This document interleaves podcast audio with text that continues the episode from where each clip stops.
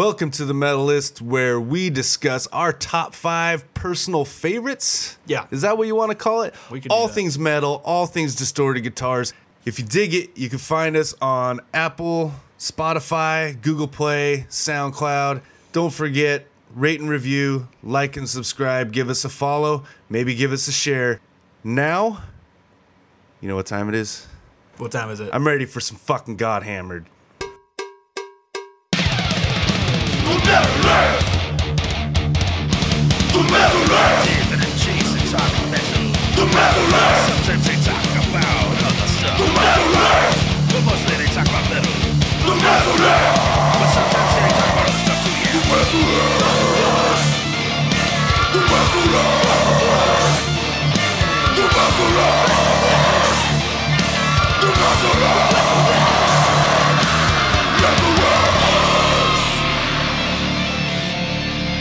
And now, your hosts, David D'Lo Lopez and Jason Smith.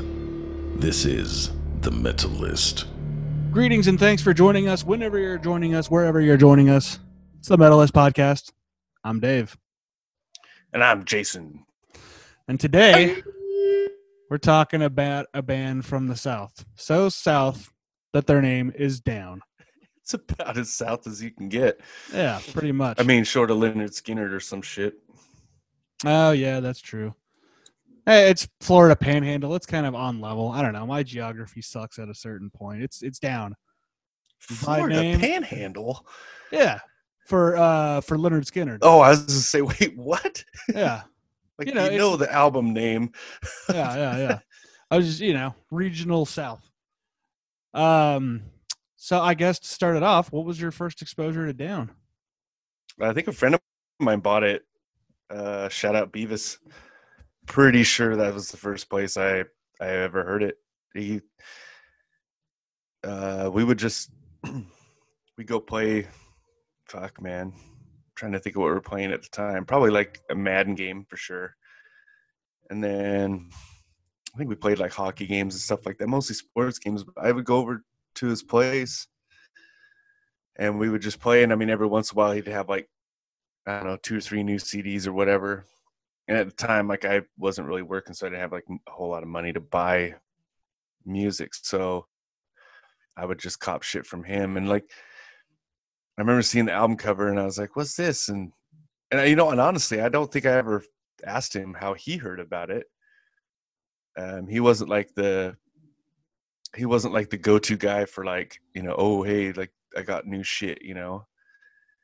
And so I'm not sure how he heard of it, but you know, and then you flip the flip the disc over, you know, or, um, flip the thing over. Let's see, wait, the disc had the Superdome, right? Yeah. Yeah, Oh, the disc yeah. itself had the Superdome, and it was on the back. I think it was like a picture of everybody, if I remember right. Yeah, that, that was was like- what I was trying to figure out. What was the Smoking Jesus on the first album or the second one? That was on the first one. Okay. Actually, that might have been the back cover. Was that because the front cover was just down Nola, Yeah. Uh, uh, and, and at the time, I don't think any of us knew what the fuck Nola was. I Yeah, probably for it was- sure. I probably thought it was a fucking you know a woman's name or something, but I, I don't think we put it together for a little while. But then, I mean, definitely in the inlay. I mean, when I saw Phil Anselmo, and then I saw Kirk Windstein and Todd Strange and Jimmy Bower. You know, I I mean, I don't. I may have. I think I knew Pepper's name by that point. I I mean, when I saw the fucking guys in the band, I was just like, Jesus fucking Christ! Like, is I mean, we'll get to that later, but I I just couldn't fucking believe it, and like we listened to it, and it was just incredible. Yeah. Um, absolutely. What about you? Uh, I same well I go back to a lot of times was loud on MuchMusic back in the late '90s. Was you know, there fucking Phil Anselmo has another band and it's with all these guys and it was you know the video for Stone the Crow, which I'm pretty sure was the only video off that album. Um, but I remember going, okay, this isn't like Pantera for sure or any of these other guys' bands, but it's fucking awesome. You know, it's it's a very simple formula these guys have. It's Southern Sabbath, dude. Like there's probably little bits of things elsewhere in there, but it's pretty straightforward. It's it's Southern Sabbath, and they and the more they went on, the you know they more they really honed in on their own sound, which it works. You know, it's not quite as aggressive as their other bands, but I don't know if expansive is the is the right word, but it's kind of expansive, especially like the further they went went on with their sound. Like Yeah, the further they go on, the more it's weird. I, so actually, let's get into this part of it. Like, is this basically like the best supergroup ever? I mean, I'd be hard pressed to find, you know, another lineup that I think matches it. I just, especially when you think of supergroups at the time, like that that bar was set very very high. You know, I can't. I mean, I can't even think of another one that's this good. yeah, I, I Well- mean, so I'm I'm gonna fucking pull up a thing right now that just shows us fucking supergroups. You know what I mean? Like just to see where we're at with with this stuff. Because you know, one thing I've always thought was weird was, and I mean, maybe we could do a top five supergroup thing. But one thing I've always really, um, one thing that really got me was when it came to a lot of these bands that they call super groups, right? A lot of them aren't really.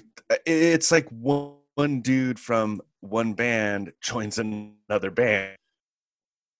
Well, he joins guys from another band to form one band. Specifically, I'm talking about Audioslave. So Audio Yeah. Slave is considered a supergroup. I'm like, no, dude, that's Chris Cornell just joining the guys from fucking Rage Against the Machine. yeah, that's a different thing altogether, dude. You know what I mean? Like that's yeah. that's that's basically like if the only thing that makes it different is they changed the name because like literally it's it's Sammy Hagar joining Van Halen. You know, it's Ronnie James Dio joining Black yeah, Sabbath. joining Black Sabbath. I mean, it's like, dude, like if if they if those bands had changed their name, it would literally be the same as Audioslave. But I mean, everybody talks about Audioslave, but no one talks about Pearl Jam. And Matt Cameron, the drummer from fucking Soundgarden, joined Pearl Jam, but that's not considered a fucking supergroup because they didn't change their name. right? Yeah, Does that make sense? Like. Yeah, now no, it's different sure. than side projects too because I, I mean i guess at first it maybe was a side project but like it's different than side projects too because i mean it was allen west from fucking obituary joining up with fucking chris barnes from cannibal corpse and forming six feet under right. That- Yeah, that wasn't really a super group because it was like the other three dudes or the other yeah i think it was three guys but the other two guys weren't from like other big bands I guess I never thought. what of I mean? Yeah, Like, yeah, Now, granted, that could be a to me for for me, I I would I would consider supergroup being like three member, three or more members of this band have to be from like bigger bands. I could buy that. You know what. I mean? I, Yeah. I I don't see it as a supergroup if it's just two dudes from two different bands, and they and you know, and then obviously the career. You know, the, is it a one-off thing or is it like a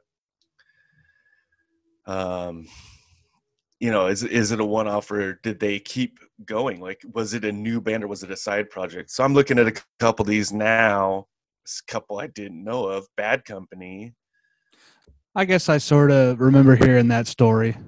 i, I don't guess it's a guy from king crimson mott the hoople and two guys from free and then Hmm. they have audio slave then there's oh fuck forget that What Um, democracy? Because that's the other one that came to mind for me.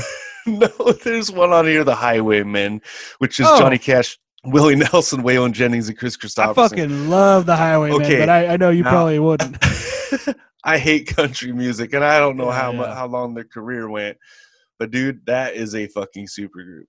Yeah, that's. I hate country music, and I literally know every single one of those names. yeah, exactly. Um, but I mean, I, you know, yeah, I mean, Mad Season yeah, is one. It's just really brief. I mean, they only did one album. Um, I I don't think Blind Faith did much. Crosby, Stills, Nash and Young. It was like, dude, they are already.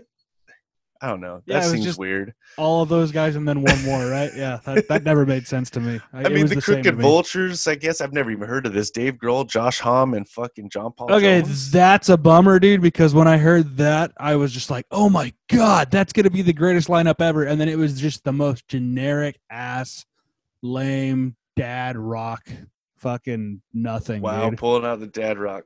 Okay, I just so like people. Some people really love that record, but they're the guys that are just like, "No, dude, anything these guys do is gold." And I'm just like, "No, you gotta hold a higher standard for shit like that, dude. Straight up." right. I love Dave Grohl, and I you know I like a lot of Right, Josh right. Homme. Props to uh, John like Paul I- Jones. I love, come uh, on, dude. I love Temple the Dog, but that was a one-off thing for a specific purpose. Yeah, exactly. You know, it was it was more of a tribute thing than than anything. You know, and then uh, it, it, it shows number two being Cream.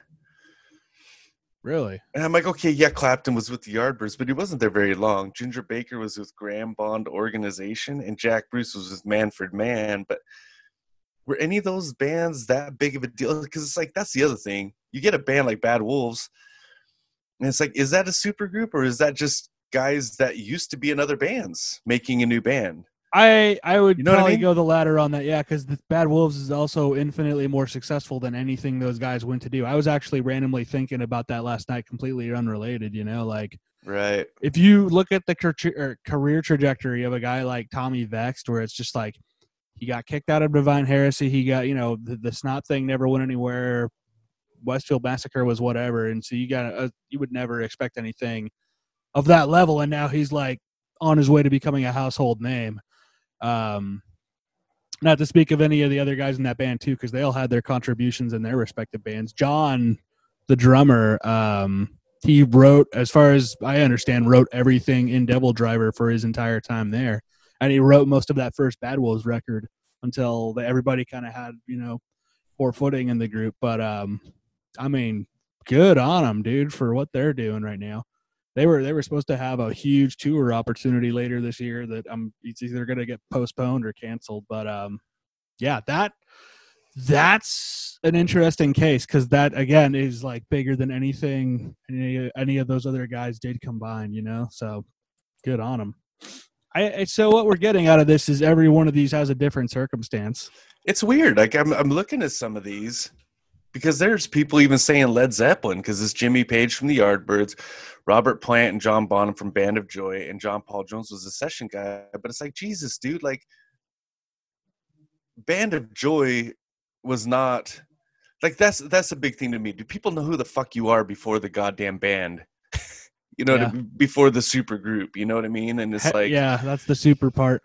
it's like wait a minute like i mean i almost consider dimmu borgir a supergroup at a specific lineup but they were banned already before so it was like oh well they just filled out their lineup with guys from other bands Yeah, that's that's also the it's logic. almost like not the same thing Yeah, that's also almost the logic with um Arch Enemy at this point, right? Because you got? Alissa from Antagonist. Is that the name?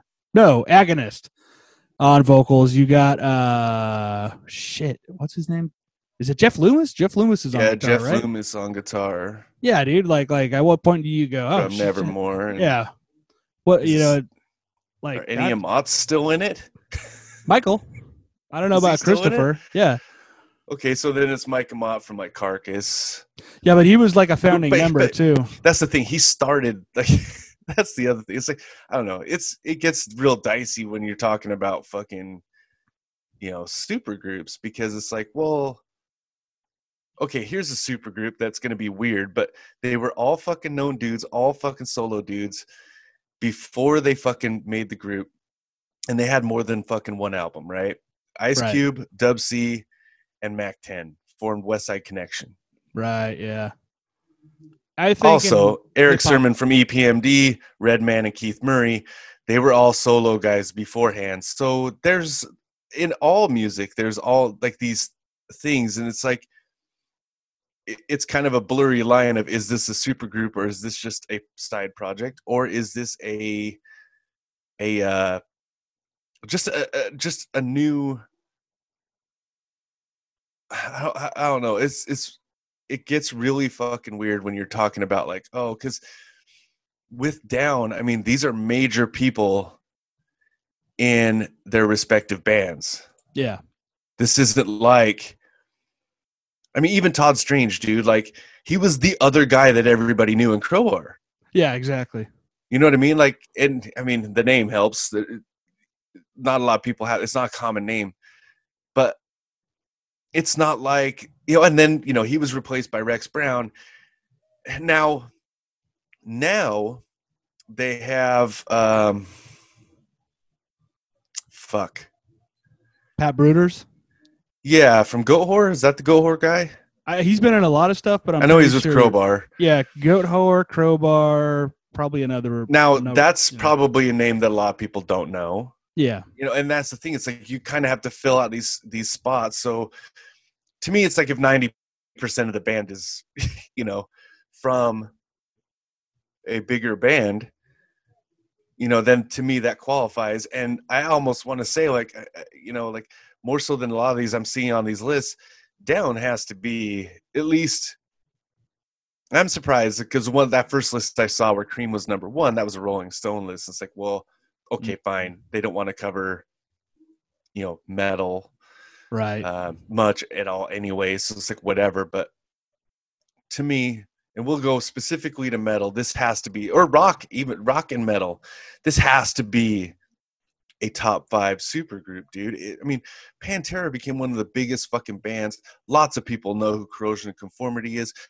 Everybody knows fucking you know crowbar you know, and a lot of people know the name eyehategod. They they may not like him they may not listen to him much but they know that name.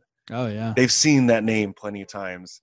And these guys did a lot to help themselves out. I mean i i remember reading a thing uh, and i, I never watched the vulgar videos or anything but i remember reading something about like pepper and fucking phil like out on tour with corrosion and pantera respectively like literally fucking asking fans if they've heard of their other band down you know Yeah, I, I heard. they the just handed them tapes you know Yeah, well, I heard the stories where they were handing tapes, just like, "Oh, hey, here's our," not saying what it was or who was in it. This is our buddy's band. Let us know what you think.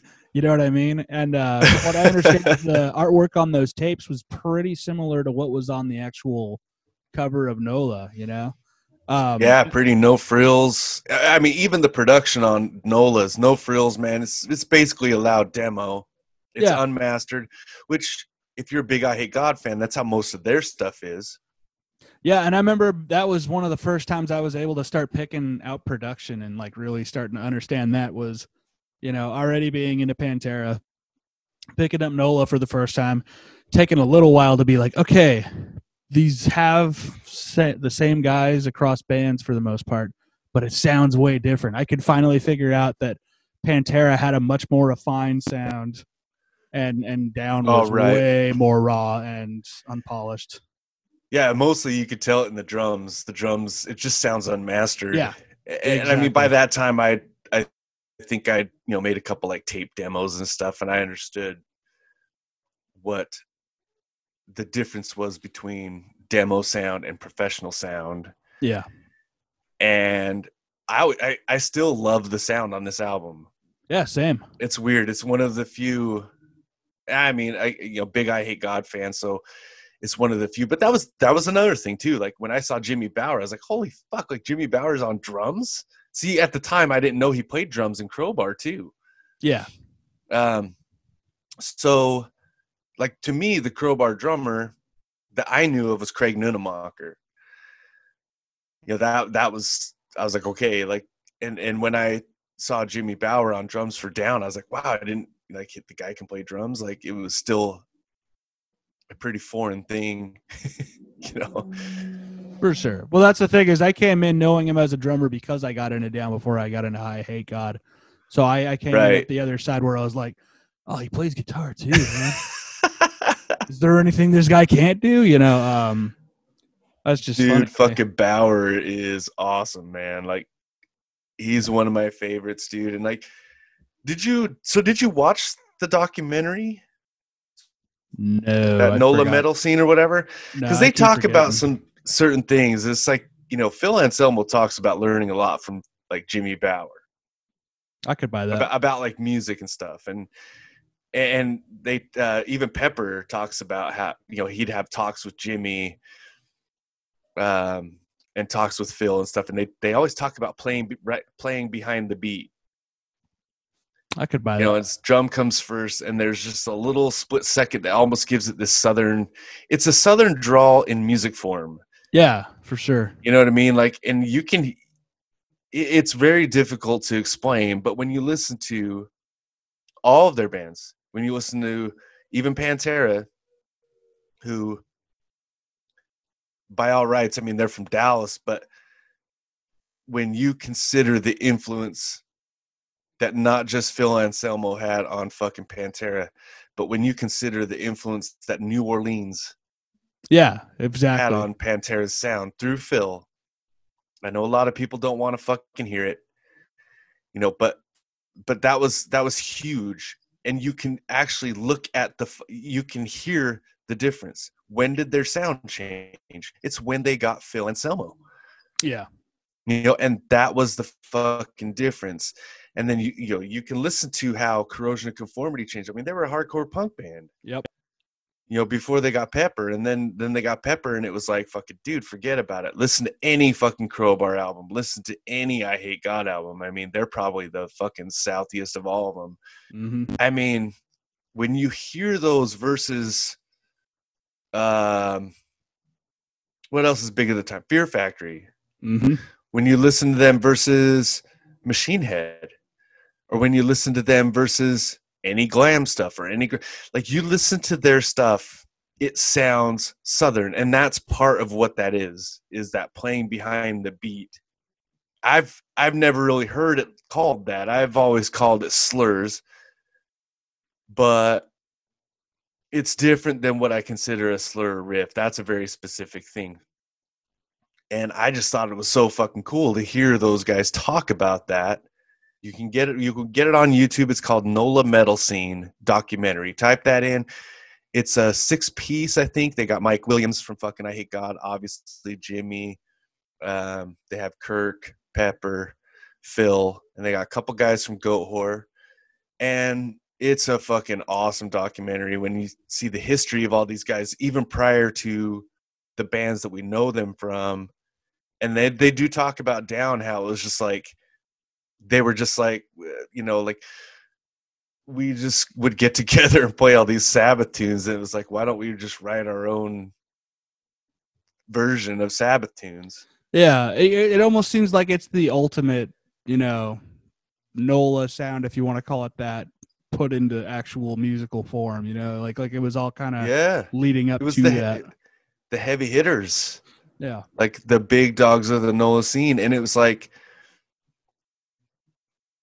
um also because i mean even even eyehategod like their whole thing was like you know we want to be like a punk version of black sabbath yeah, exactly. you know and it's like this was like similar to that it was just like kind of just a big tribute to black sabbath and the thing that got me too on that documentary i didn't know these guys this technically down was a band for a really long time yeah, it, it took a while for Nola to actually come out. Yeah That- that's the interesting part. Uh, you know, it's funny too. You know, you say you never saw those Pantera home videos. Phil was rocking down merch years before they um they even put the album out. Like, oh yeah like- pepper too yeah. Pep- They- they were pepper said that he, he was wearing like down shirts and stuff that they just made Yeah, they were they were planting the seeds pretty early on. So, yeah well they- then I, I read something today that said like it was basically like they had three three song demos it honestly didn't say what was on them so it just said it was three three song demos. All of those went onto the nola album. Hmm, I could see that. but it doesn't say which you know which nine songs and there's 13 songs on the album. So i got a question for obviously fucking nola kicked its kicked everybody's ass you know and and i mean for me i almost because of the way nola sounded i for a little while there and for the most part i guess on the whole just because they were never my band but in a lot of ways i i prefer nola to like pantera I could see that. I uh, and then vice versa. I know people that hate Down because it took away from Pantera. It's just like fucking. This is what he's doing Really? instead. I was like, dude's versatile. What do you want? I know, a dude? yeah, I know a lot of people that don't like Super Joint because of that. Yeah, And uh, I mean, I'm a that's a whole other matter right there. I mean, out of all these guys, Phil Anselmo's had the most, you know, other endeavors. Oh. Um, he's had tons of stuff.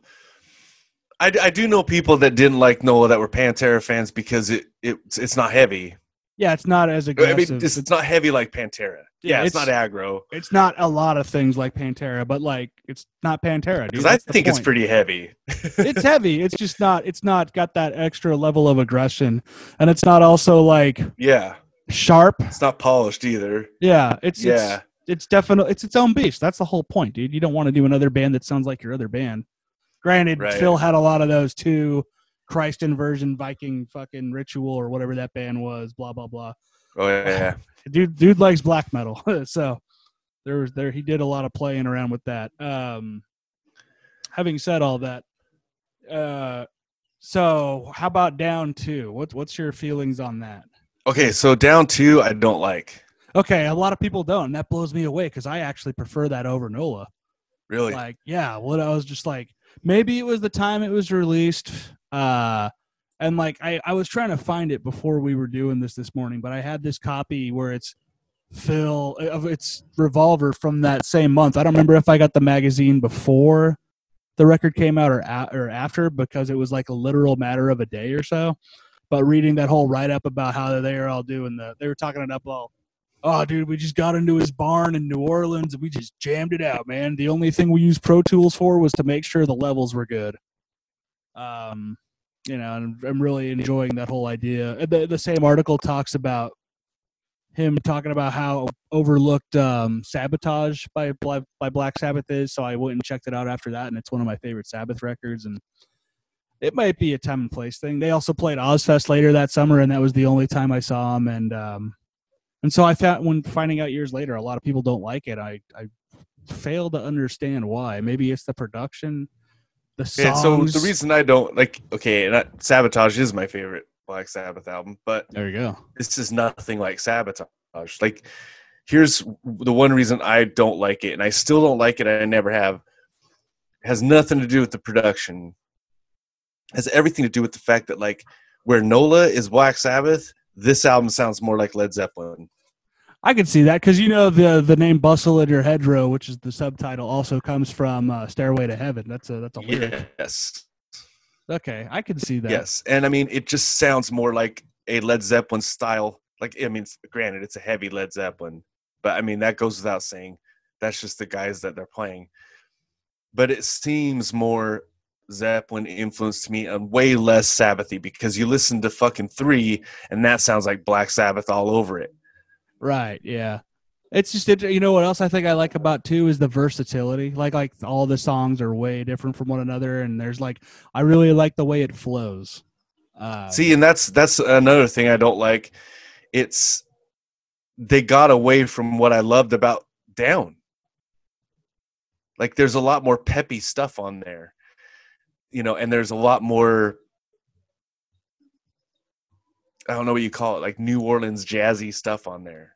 yeah, there and there's I- some weird. It's just like, dude, like I don't mind it, don't get me wrong, but it's like something I don't really want to listen to a whole hell of a lot. And also I didn't want to hear this band do that Mm-hmm. now doesn't matter like i just don't listen to the album it's not a big deal right. i didn't hate them for doing that i just didn't like the album is all you know i was just like nah yeah, i think i maybe like one song on the whole fucking thing and i think that's about it One's better than none. And then by the time I got to three, I was, you know, there was just so much other stuff going on. It was, I wasn't even. Oh, Dan's got another album. It's fine. That's that's where I was at. And I know a lot of people love, not only love that album, a lot, not a lot of people, but some say that's their favorite. oh dude it's a great album man like i mean two fucking songs of mine of my five are from this album Yeah, I, I maybe I need to give it another go one day. I just like by that time I was, you know, there was so much other shit happening in 2007 that like I was just like, oh, that's good, that's good on them. And Right. then, um, i mean i think there- there's I was gonna say their their decision to split their what is their fourth album into two EPs. I never even heard the second EP. I just heard the first, uh, and it was the same deal. It's like it's good. There's there's one song that caught my attention was uh, Witch Tripper. Witch like- Tripper's Yeah, awesome, dude. yeah. But like same. Yeah, deal. there's not a lot of standout stuff on four, but I think even the stuff on four, it's more on par with what Down was to me, which is Black Sabbath, and and it's less like two. Like I'll listen to four, both EPs. I just I just call it one album. right. Um, I mean that's how I had it burnt, you know, for a long time. When I think of it, it's probably like the last.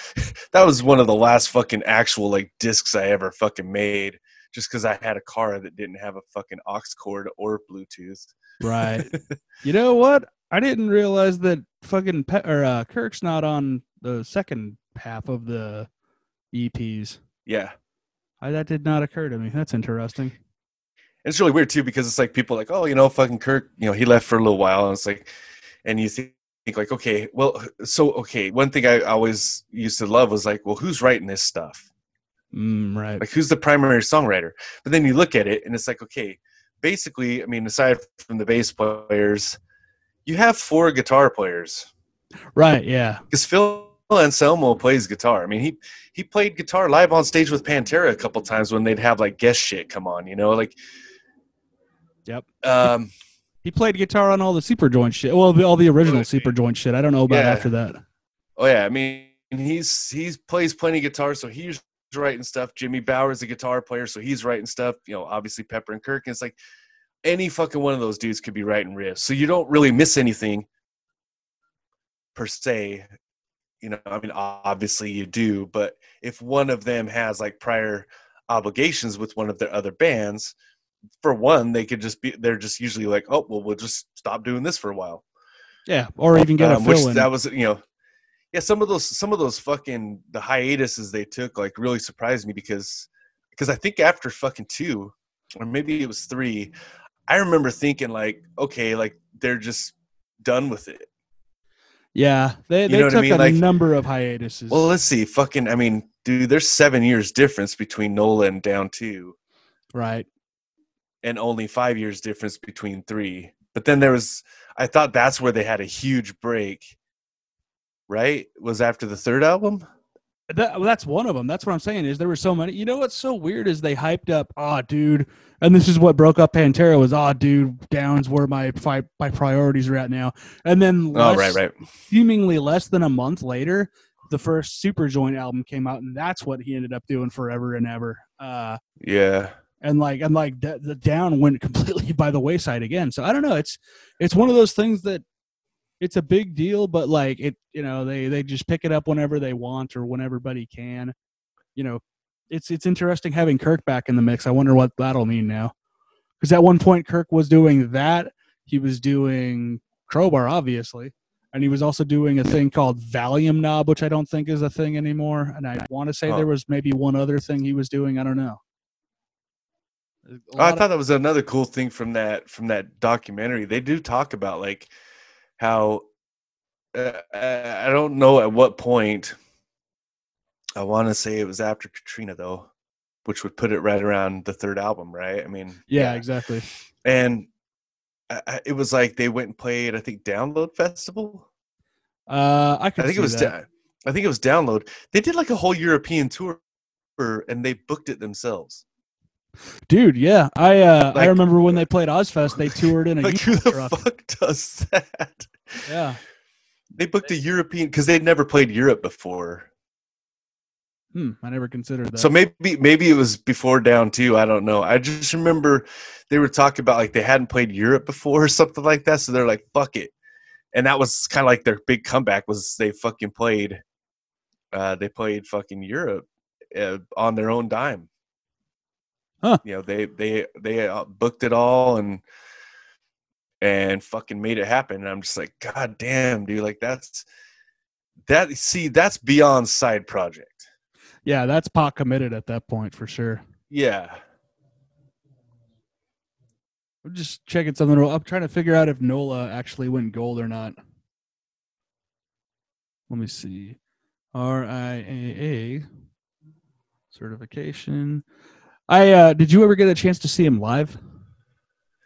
No, I I was supposed to go see them live in Salt Lake City, but then uh what the fuck happened? It was like one dude decided he wasn't going, so everybody else decided they weren't going, and I think that was like my fucking ticket and my ride down there. Mm, I remember being pretty bummed out. Like, and I mean, at the time, I I lived in Idaho. Like, I had gone back to Idaho, so so when I left San Diego, because I was going to so many fucking shows here, and not just big show. I mean, mostly fucking, uh, actually, mostly local bands. right. I just I fucking did it so much that I was just like, fuck, dude. Like, okay, like when I moved back to Idaho, I, I had no desire to fucking go to a fucking show.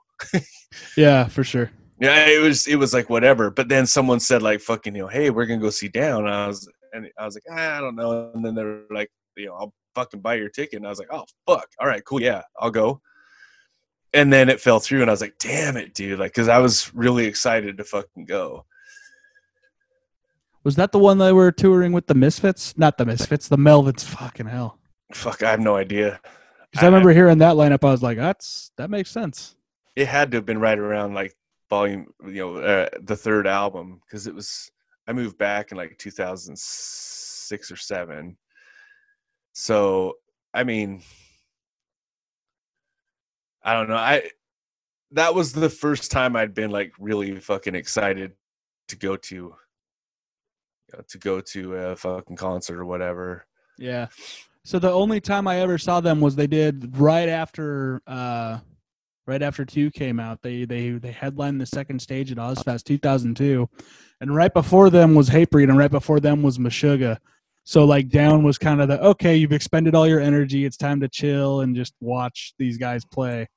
Cuz after that I was a wreck, dude. After after those two bands I wasn't doing shit the rest of that day. I was just chilling and uh so down was a cool little take take a breath and, and relax kind of thing and um and that was with rex on bass so it's like oh cool i'm seeing half of pantera again and in a you know closer range it's funny to think the three times i've seen phil anselmo the first one was uh pantera headlined or you know co-headlined uh, direct support Ozzfest 2000, and this is when he was all Charles Manson heroined out, so he had the long hair and beard and all that. And the second time I see him, he still has the long hair.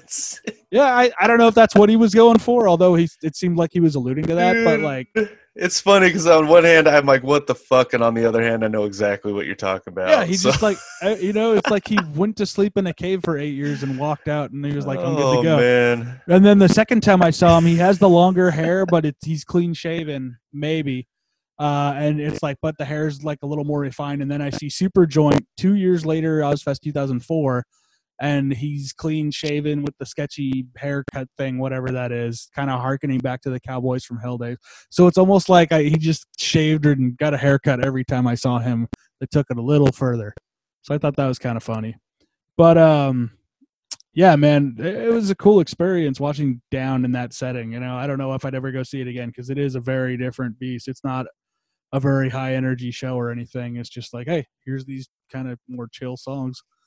Um, right? he did bring Stephen Carpenter from the Deftones out, and they shared a joint on stage for I don't remember what song. And I remember what song. I just don't remember the damn name off of off of Nola. Um, but you know, it kind of set the template for that for that whole thing, and it was neat. And again, they toured the whole nation in a goddamn U-Haul truck with all their stuff in the back of it. Like, fucking, wow. You know what I mean? It's like the it's, most. al- it's always it's always crazy to think of some of these guys that are in these big bands and then you know they, they have a side band and they don't still travel the same way Yeah, it's this. It's like it's the most involved pra- passion project, passion side gig ever, dude. You know what I mean? Like, good on them. And the fact that they don't tour so often kind of makes it a little more, you know, special every time that they actually do. So, good on them. And that, that was their thing too. It was like, uh, I was 2007, yeah, because they they would have put that new record up around then.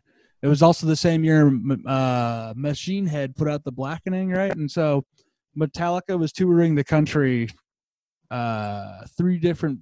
Well, they, they broke it up. It was going to be each third of the country was going to have a different opener, and so here it was Lamb of God and Metallica, and the rest of the country it was either Down and Metallica or Machine Head and Metallica. And I'm just like, fuck, man, I'd way rather have those other two than Lamb of God by this point. But that was just me. That's just an interesting lineup. Down in Metallica would actually be pretty cool. Um, could see that working pretty well. yeah. So then at some point you have Kirk leaving in 2013 because he wanted to concentrate on Crowbar more, and that's the thing. Crowbar kind of went by the wayside at a certain point too. Not too dissimilar. Well, at some point, I mean, if you're doing other things, it's like, yeah, you're. I mean, you got to think when all these guys are together, all of their bands can't play. Yeah, even Corrosion moved on without um without Yeah. Pepper for a little while. I don't I don't think they put any like actual recorded material out like that, but they did. Yeah, they did. They did? Okay. Yep. Because I remember that was the thing is they're all we're gonna play all the old hardcore shit. Uh, in fact, they called it COC Blind when they couldn't perform without him, uh, which is the name of one of their albums from that era. Well, they they just had Mike singing, Yeah, the original exactly. singer. Yeah. So they they made do. Um, Jimmy Bower's always got his fingers in a million different pies, so he's good to go for whatever. I don't even remember when the uh, Rex Brown Pat Bruders bass transition happened. It just seems like it just kind of changed one day. I mean, Eyehategod always had issues with Mike. You know, I mean, Mike Williams, you know, he was for a while a pretty troubled personal life. Yeah, very much so. You know, and you know they had a hard time. Yeah, I mean, you plus you got to think too, man. I mean, when her, when Katrina hit, that fucked that whole city up. Oh yeah, That was like all these guys' homes. I mean, Yeah. there was all kinds of stuff they had to deal with that too. You know, so there was a lot of that stuff, man, where it was just like, yeah, it- these guys have had. I mean, just the fact that they have their own bands, yeah. you know, and I'm, I, I, I don't know how many fucking. I'd be curious to see how many fucking people consider themselves like down fans versus fans of their other respective bands. Oh, I could see that being a whole thing just because of the Phil Anselmo association that they know down, but they don't know any of the other stuff. Maybe corrosion of conformity. Um, Well, I mean, like someone that likes down, but they might not like Crowbar because it's really slow and heavy. You know, and Kirk's vocals. Right. Yeah. I could see, you know, because I've heard people complain about Kirk's vocals before, like, oh, you know, like it's same same with Lemmy, right? right. Yeah. But like, I could see people definitely not like it. Eyehategod. They're pretty Yeah. abrasive, man. Like, Yes. um, and then, I I mean, I can't really see. I, I mean, I would think like if you were a big fan of Down, you might not be a fan of you know the aggro bro fucking style Pantera. The one band I could see people being a fan of unequivocally, if you're a fan of Down, is is Corrosion Conformity because it's the most like Down. Yeah, that's very true. I never considered that. Huh. Oh, well, Yeah. well, okay, a, sp- a certain time, No, for sure. But like, like anything when- after Blind, like starting at Deliverance, yeah, it's very much like down. It's because corrosion and conformity got very southern sounding. yeah. When most people think of corrosion and conformity, what their usual go-to is for sure. Yeah, they got very Sabbathy, very southerny, and I don't know if that was a conscious decision or if it just was a natural evolution or what. But I mean, for fans of that, yes, I mean I could see those guys being like, "Oh, I love down also." Right. Where some of those other bands are so much different. You know, it's making me think it's going to be interesting to really, really, really go in on corrosion of conformity's discography for that episode whenever that happens. I still Oh, haven't yeah, heard the last few albums. Uh, the last one I heard was whatever that one was in Oh, 2005. let's see. I just listened to because I put all this stuff in a fucking list after I watched that fucking documentary. Um, I've I've never liked what's his name, Mike Dean. Yeah, Yeah. I think it's Mike Dean. I've I've never really liked his vocals. I I, I- was a corrosion conformity fan from the start. I, I always I always liked him. You know, uh, I didn't like a lot of punk stuff, but I mean, actually, you know what? We'll get into that there. I I just really liked it when they changed and went to Deliverance style. And, and Yeah. again, it's it's I like Sabbath more than Punk. So Fair. I mean, that would always win. Well, yeah, my my first. You know what? Actually, we gotta we gotta save that for a, a con- corrosion of conformity episode. I was about Yeah. to get into a whole thing, but yeah, I mean, long story short, I love them. They were gonna play a huge stoner fest in uh, Joshua Tree, and I was like, that's that's the thing. This place, Pappy and Harriet's in Joshua Tree. I was just like, oh my god, this is you know because Palm Desert and Joshua Tree and all that. That's like stoner rock central. And I was like, this would be a pl- cool place to see one of those shows and they announced this huge festival thing that uh, COC was going to headline the main day. I was like, this is perfect. And then you know, here we are. And yeah, I think you mentioned shows. that when you mentioned that drummer for Kyuss. yeah, Brant Bjork. Yeah, yeah, yeah. Because he was playing that Right. same day. That would have been sick. But Yeah, that was. yeah, I guess.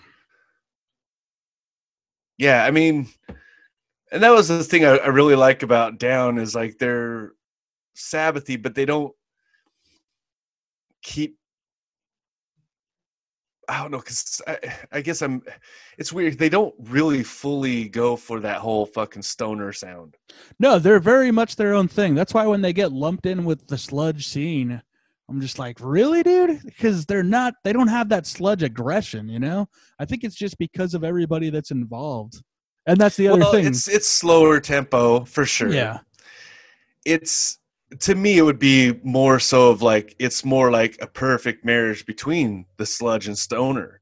Yeah. It's, it's, th- You know, there is a middle stoner, ground in there sludge somewhere. doom. Yeah. It's like to me this is one of the perfect bands for all three of them. Where like Crowbar has a little bit of doom. They Mhm. have you know they have slow, but they don't sound sludgy because their their stuff doesn't have that sound. Mhm. It's a more polished sound. Right. you know, but they're definitely not stoner because of the polished sound also. And they're know, also they're more, more like- downtrodden and they're more, they're more like metal and doom Yeah. mix. And then corrosion is more like fucking, you know, they're not as slow, so they don't have that part of sludge.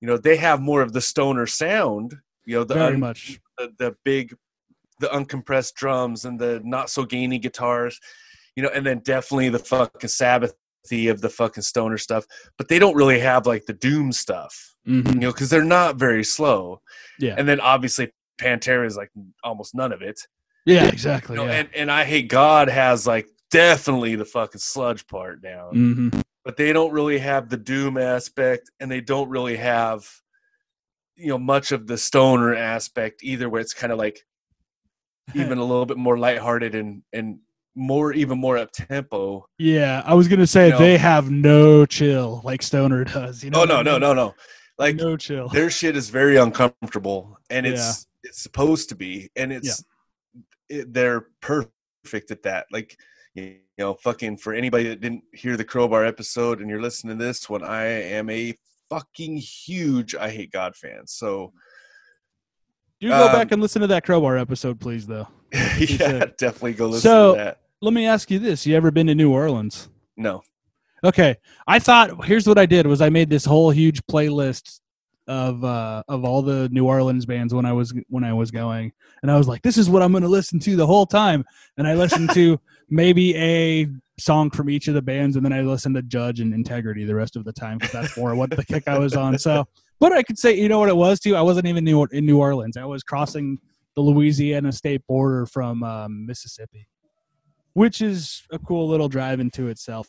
But like at the same time you could really feel the characteristics just even walking around. You know we checked out those creepy cemeteries. We walked around in the Right. um, bourbon district. We were you know we walked around like we just drove around and saw those gnarly you know spanish moss covered trees and whatnot. And you kind of got a vibe. You, you know catch a vibe of what they grew up with whatever. And um dude have you ever seen true detective oh series, yeah the first season Abs- that's one of my favorite seasons of tv of. Dude, yes, that is amazing. And half of that scenery in there just reminds me of a down album. Yeah, you know that. You know what? You know where they find the girl's body in the first episode. I didn't go see any of that shit. I would really like to know where to go to find that because I. Oh, would Oh, yeah. a heartbeat. That shit's fucking crazy. That, but that's what that's kind of the landscape that jumps in my head when I hear down. No, absolutely. It's very You know, that yeah. fucking swamp, just run down. I mean, I know there's fucking nice parts of Louisiana, but I'm talking like specifically like the run down, like not the inner city ghetto, the fucking middle of nowhere country type ghetto. like where they find that rundown church in True Detective, where they find that first spiral. Yeah, dude. Yes. Yeah, that I've- sort of thing. That's what I think of when I hear down. Like, and hmm and not just Nola, like just all of it. It has that creepy, sinister, but also that heavy vibe to it. It's You like it's chill, got but a- it's uneasy. Yeah, and it's got like this hard fucking edge to what they're doing. They they don't sound just like a stoner band. They don't sound like just like a doom band. They don't sound like a fucking sludge band. They sound like metal dudes playing like Black Sabbath tunes. Yeah, You know, like they sound like down. That's the bottom line. Yeah, and it's really weird considering the fact that like you know they they talk about like oh we you know we're just a Black Sabbath clone, and then they they have these albums where they do change quite a bit, and they they it wasn't a one off; it was a career thing. It's an actual band. You know, yet somehow they're all still in these other bigger bands. Yeah, and the, each of those very strange. is more distinct from one. Uh, you know, from more than one another. Like none of Oh, them yeah. all sound the same, and that's the cool part. Again, there's little weird side projects between all of them that you're like, okay, why didn't you just call this the other band or whatever? Maybe because somebody was on a different instrument. But you know, the core tenements. That's the other thing is the incestuous nature of the New Orleans scene. Like like all it's all the same guys, just under different monikers and maybe with different lineups. You know what I mean? It's not like Oh, there's yeah. like an influx of new musicians that are coming in or whatever. It's all the same guys. And that's kind of it's like everybody has been in Crowbar to one degree or another, or one representative Yeah. from all the bands has been in Crowbar. You know what I mean? Has That's- worked with them in some sort of way. yeah, that's that's kind of funny. But like, and that's the other thing too. Is it's just, it's one of those things where you hear, it's like, from what I understand, it's like a great place with a lot of musicians, but it's not like a great scene as far as like people being active or whatever in it. It's just a place where a lot of musicians happen to be in a community. Well, especially for metal. I mean, it's a jazz town. Yeah, exactly. Like yeah, that's what it's known for, and it's like okay, it gets skipped over a lot. yeah, It's it's the same with Boston, from what I or even Massachusetts as a whole, from what I understand. It's not got a very friendly environment as far as shows go. It's just where all a lot of musicians happen to be, and that's that's how some of those places are, man. oh yeah, Uh, on that note, do we just want to jump right into the list? yeah. I'm down. I only have a couple fucking honorable mentions. Really, I mean, Yeah, same. uh, there's a lot of stuff of theirs I like, Yeah, same. but there's few, not few. It's just it's it's a pretty big discrepancy between the stuff I love and the stuff that I like. Yeah, for sure. Like, does that make sense? Like, I mean, Mhm. the shit I love is like fucking huge, and then the, and then it's just like, well, I just and I just like almost everything else, with the exception of that second album. Man, I just can't fucking do it. I got you. Uh, on that note, honorable mention to the entire second album because I do like it. I like the way it flows, but I'm only going to take out certain songs for the actual list. So I'll just say honorable mention to the whole album. I honestly think like if you ask most people what's their top five from Down, they're probably gonna pick five songs from fucking From Nola, Nola. yeah, that, Oh, yeah. I- that makes sense. It's just that kind of a album for them, and I think to some degree it is. It is a uh, time and place kind of thing too. That was, you know, when it came out, it was. I mean, that was a big, big thing. Yeah, for sure. at the time it came out. So one of my honorable mentions is Nothing in Return from the third album. It's got this cool I mean, you want to talk about chill. I mean, this this shit's chill, it's psychedelic, it's it's got the swirly guitars, you know, lots of dripping guitar type sounds. Good word. Uh, but Phil singing, I just you want nothing in return. Like it's really cool. The only beef I have with it is there's a riff in there. I'm gonna listen to it real quick while I'm on my headphones. But like, there's a part in here. Oh, it's this part. Down, down, down, down, down, down, down, down, down. It reminds me of fucking Bloodbath in Paradise by fucking Ozzy Osbourne. Hmm. You know the fucking da da da da. Da, Can you see them in the darkness? Helter skelter, spiral madness. It's like kind of the same melody line, Yeah. except just like a slower version of it. And I'm like, fuck. But it's so cool because like the harmonies and whatnot, which that's one thing I gotta say, man. I fucking love about this band is Pepper and Kirk playing together. Oh yeah, it's a match made in heaven. dude. Oh fuck, dude, it's so fucking good, man. Like I Mhm. fucking love it so much. What's an honorable mention for you? Uh, hey, real quick on that note about on the things sounding similar, it just hit me yesterday. Did you ever? I mean, you would have been probably way over the demographic by this point, but did you ever watch Whoa. Power Rangers back in the day? Settle down. Just called me old. I was just saying you weren't exactly the Way over the di- diplomacy. Okay. no, Uh, I yeah. no. My son watched Power Rangers, but okay. I never watched it. Maybe maybe when you get a sec, find the um the theme song and then just actually no. Okay, if you haven't heard it before, listen to the theme song and tell me what you think it sounds like when you get a chance. Because it hit me yesterday that I was like, whoa, they ripped Okay. off blank, dude. To me, I don't know. Let's see if anybody else picks up on this too. I was just like, whoa. So that was funny. Um, okay, honorable mentions. I'm gonna go with, and this is this was the battle. I, I once I got it down to these tracks, it was a battle of what's going in and what's not. So I'm saying Temptations Wings off Nola, dude, the opener. That's, that's Oh, a hell of a way to set the template. I mean, bow, down, down, down. Yeah. Even that- even that first thing with the with the you know sliding guitars and whatnot. That's that's that's like the closest they get to being aggressive on this shit. Actually, Nola, in the relative terms, is the most aggressive album, right? Because for everything from then, it's pretty laid Uh, back. Yeah. relative speaking. But like that song in particular is a hell of a way to kick it off, man. Oh yeah, dude. When when they've got the fucking uh the fucking down, down, down, down, down, down, down, down, down, down, down, and then fucking Bower drops the beat out, dude. Like fuck, dude. Yeah, no, for sure. And then uh, on that note, uh, I'm going with Lifer, also off of Nola. Oh, yeah, that's I mean that's some serious. I because I think this is the only album Phil screams on. it is. That's why I'm thinking. I was like, yeah, this and is Lifer it, right? is like Yeah. He's that, basically that opening riff on that one, the bam, bam, bam, bam, bam, bam, bam, now, bam, bam, bam, bam, bam, bam, yeah. You know, like that. It's got that Like, swing, dude. Even the fucking like it sounds so corrosion of conformity to me. Like Yeah. It's a sick one two punch. Uh, Yeah, so that's the thing. He's not doing anything too too too dissimilar from what he was doing on in Pantera at the time for for Nola. When you listen to especially cuz they came out with like I think a oh maybe a little more okay, a couple months of each other. When you listen to 2 and then you listen to Use Once and Destroy by uh Super Joint, you're getting like the total polar opposites of them, you know?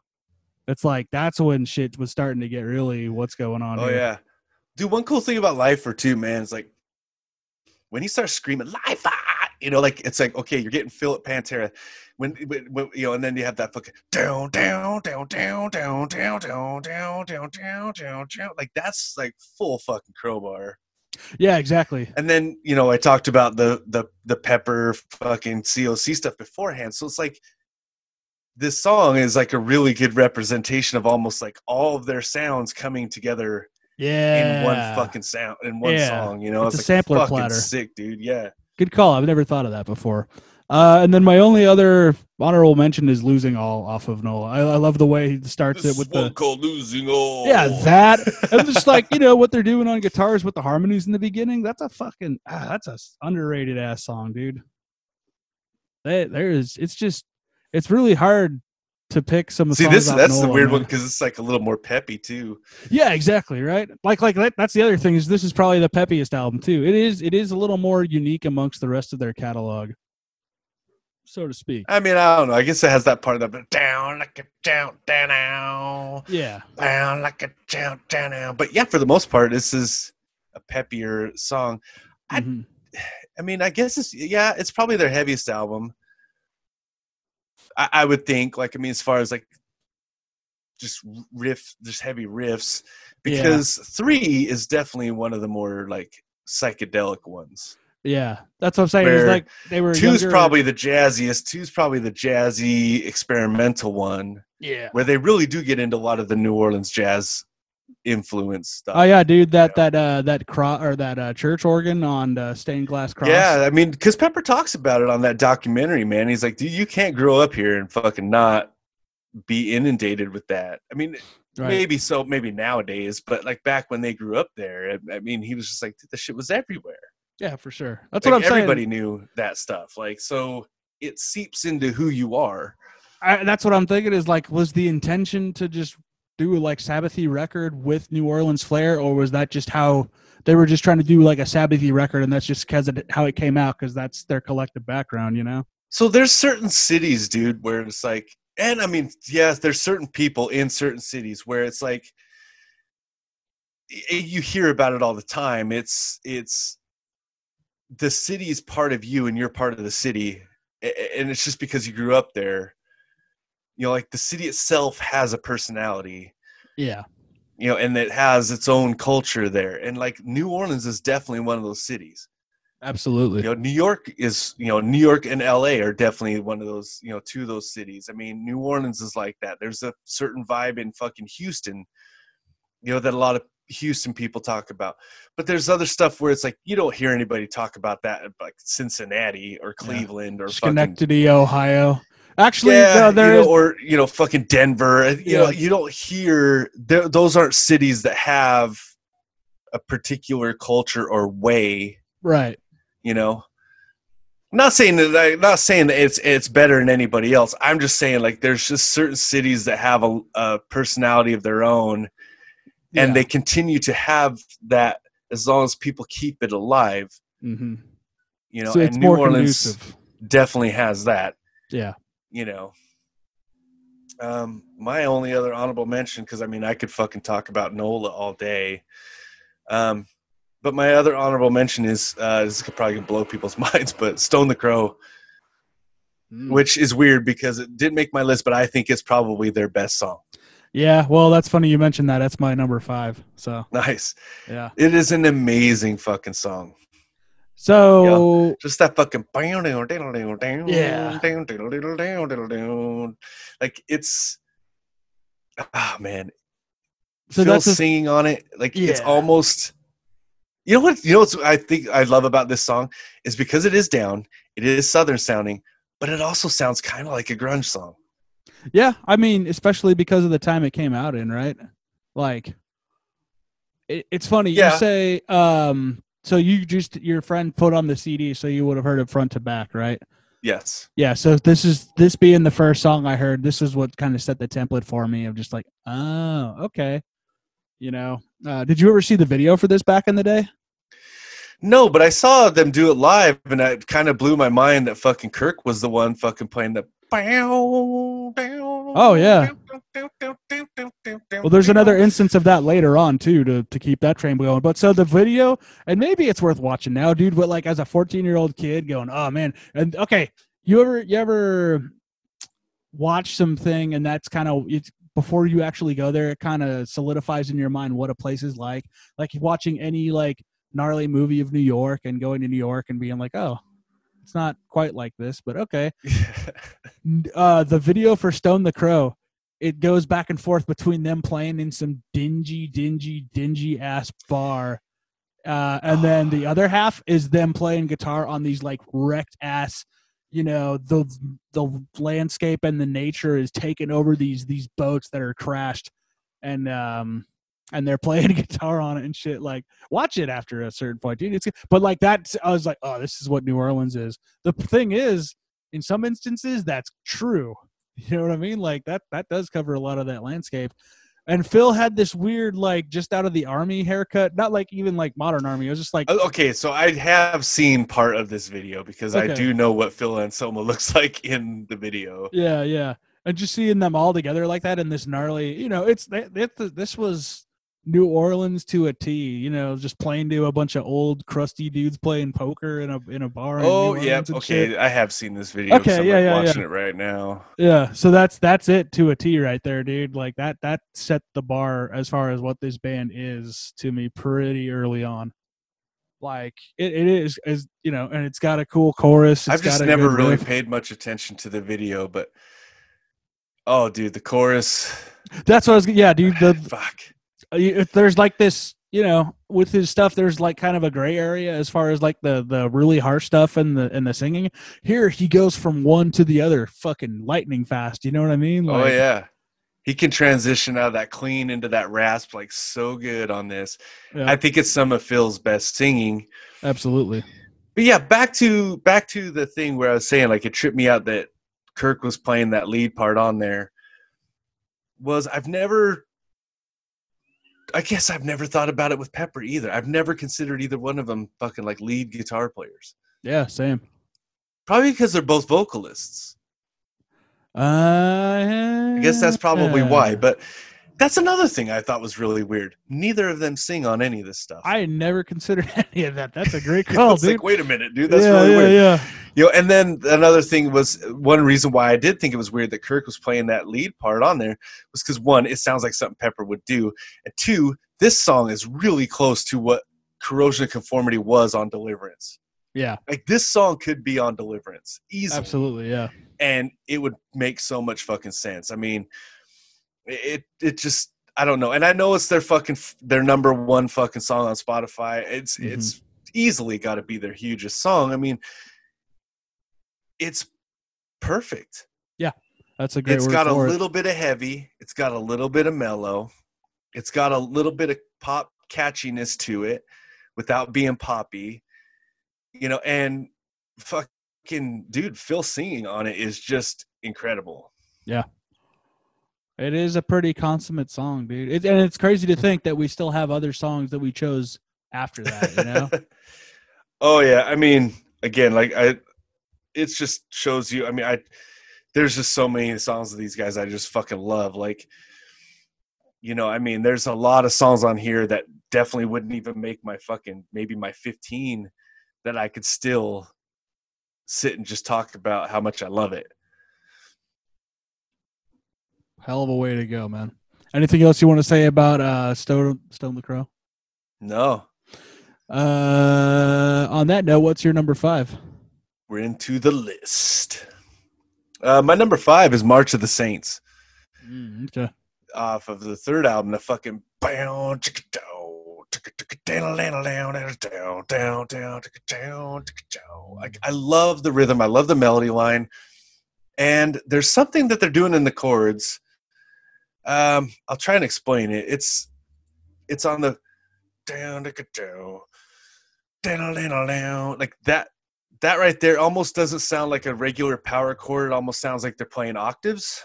Yeah, it's it's. I remember thinking it was really unique the first time I heard it. it has a really cool like phased kind of sound hmm that and I don't know, maybe there's a phaser on the guitar i don't know but it uh i just the way the guitars sound on this one with that melody line and i mean Bower still dropped out but like it seems like he's i don't know it- it- he's busier than normal but not with like the tom so he's doing a lot of stuff with the snare.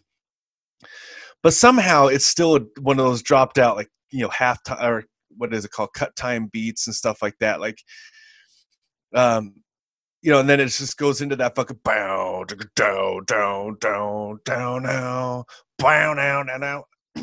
Like there's a, a slur to it a backbeat kind of feel to it. Like it's and it's it's called on march the saints not march on the saints. On March the Saints.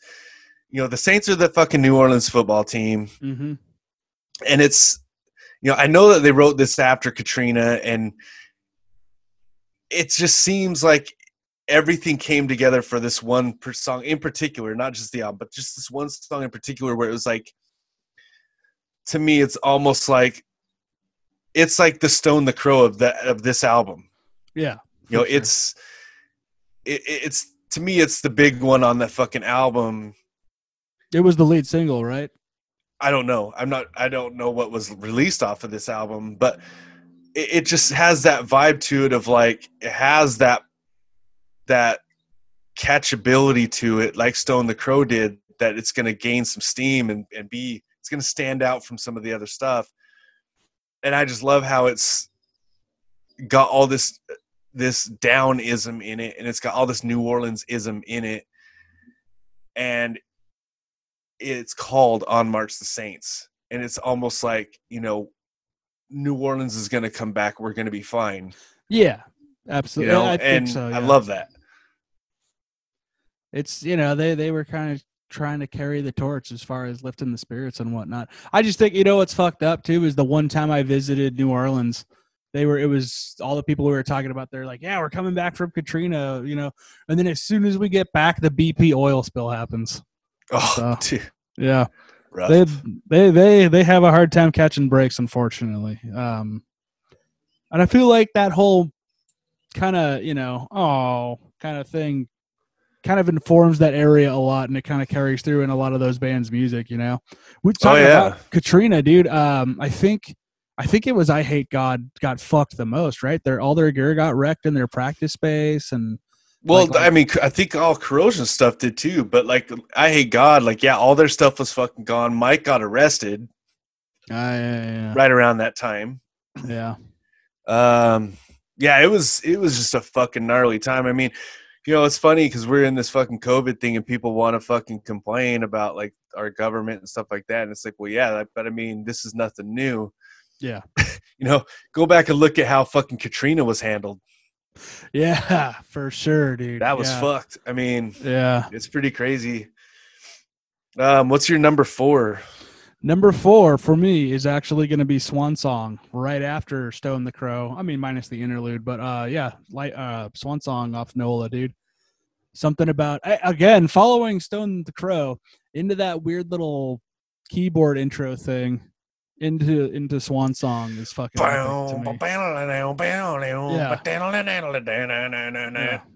sick guitar work. Super harmonized. yeah, man. Like, and then the how it, you know, that bridge, that it's just like, fuck, man. Groove Oh, City, yeah. dude, all over that place. Like, I, I think that's one of their more underrated songs. Um, and again, I this is all this is the last Nola song on my list. Dude, when they hit that fucking down, down, down, yeah, and it just slows down like fuck. Dude. yeah, and I just like I can't recall the lyrics off the top of my head, but like that that vibe that you get from the lyrics, I recall being very oh, okay.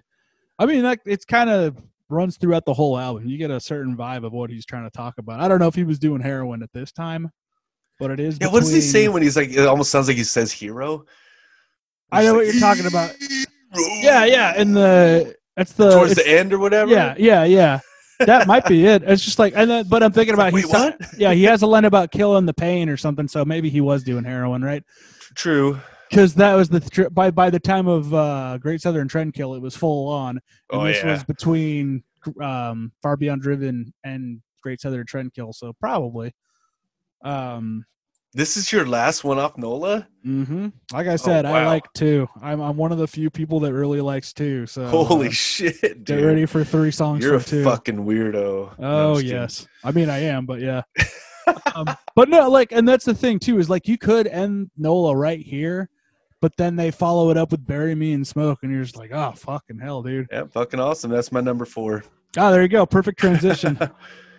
dude I, I mean this is the song that everybody fucking loves for sure it's well okay so if regular people like stone the crow metalheads love bury me in smoke oh yeah, they closed with that for a reason.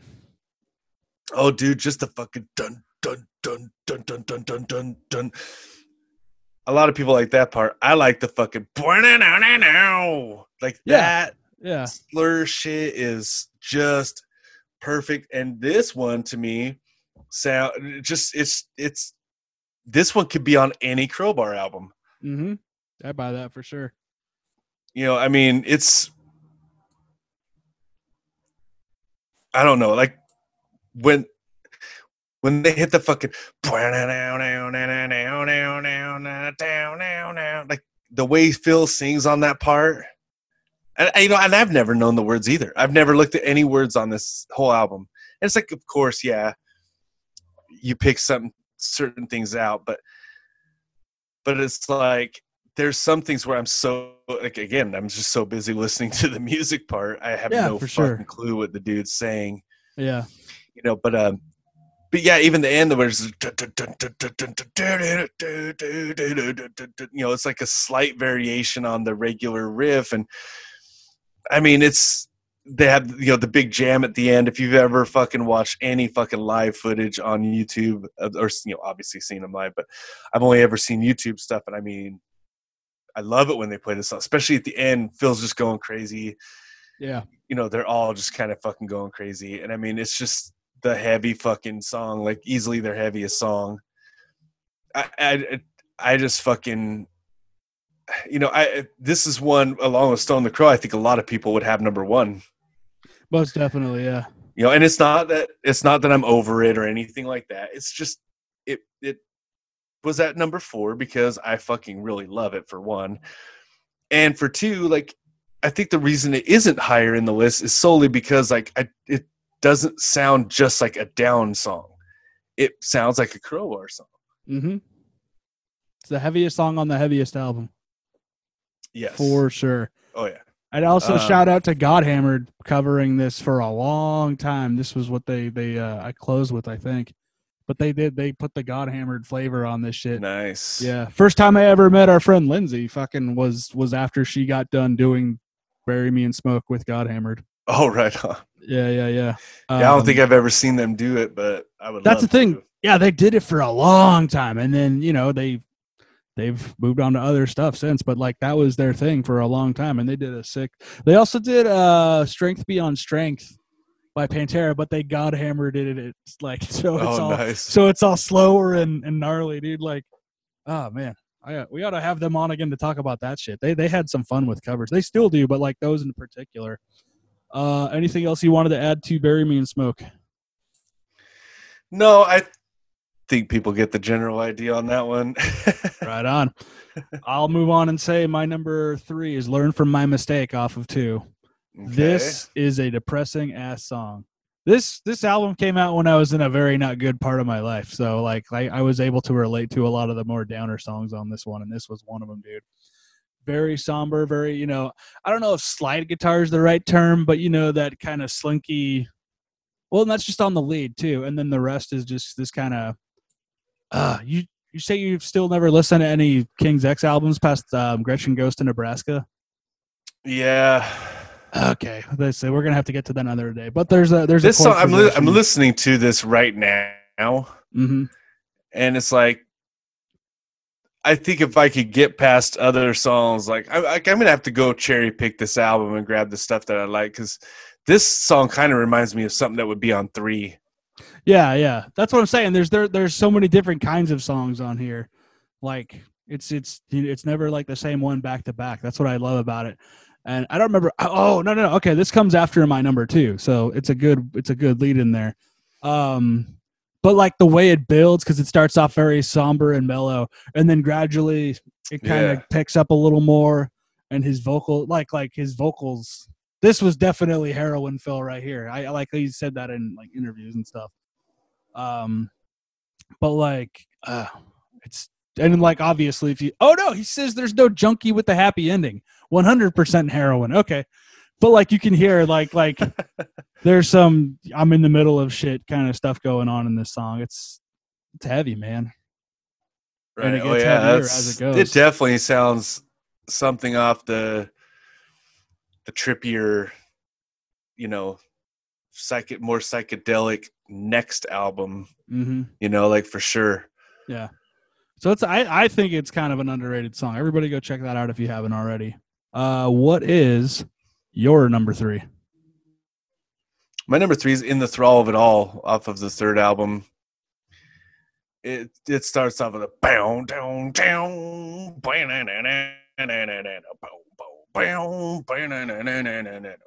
like it's mostly that the whole way through, but like it's just another one where Phil is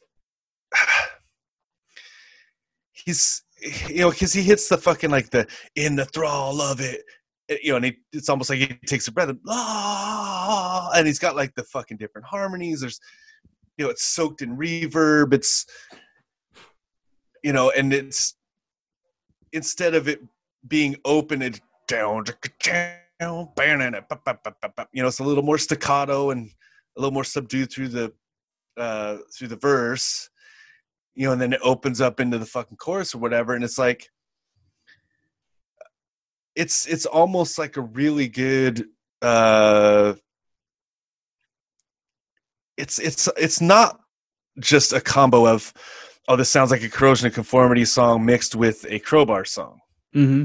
Like and that's one thing i liked about this album was that by the time this one came out this like they have the down sound now Yeah, they have the down sound down. That's what. Yeah, that they really become. right They- yeah. yeah. they have the down sound down Yeah. yes that is exactly it and and so now instead of hearing their other bands in it you're starting to hear just them Yeah. You know what I mean? And it's like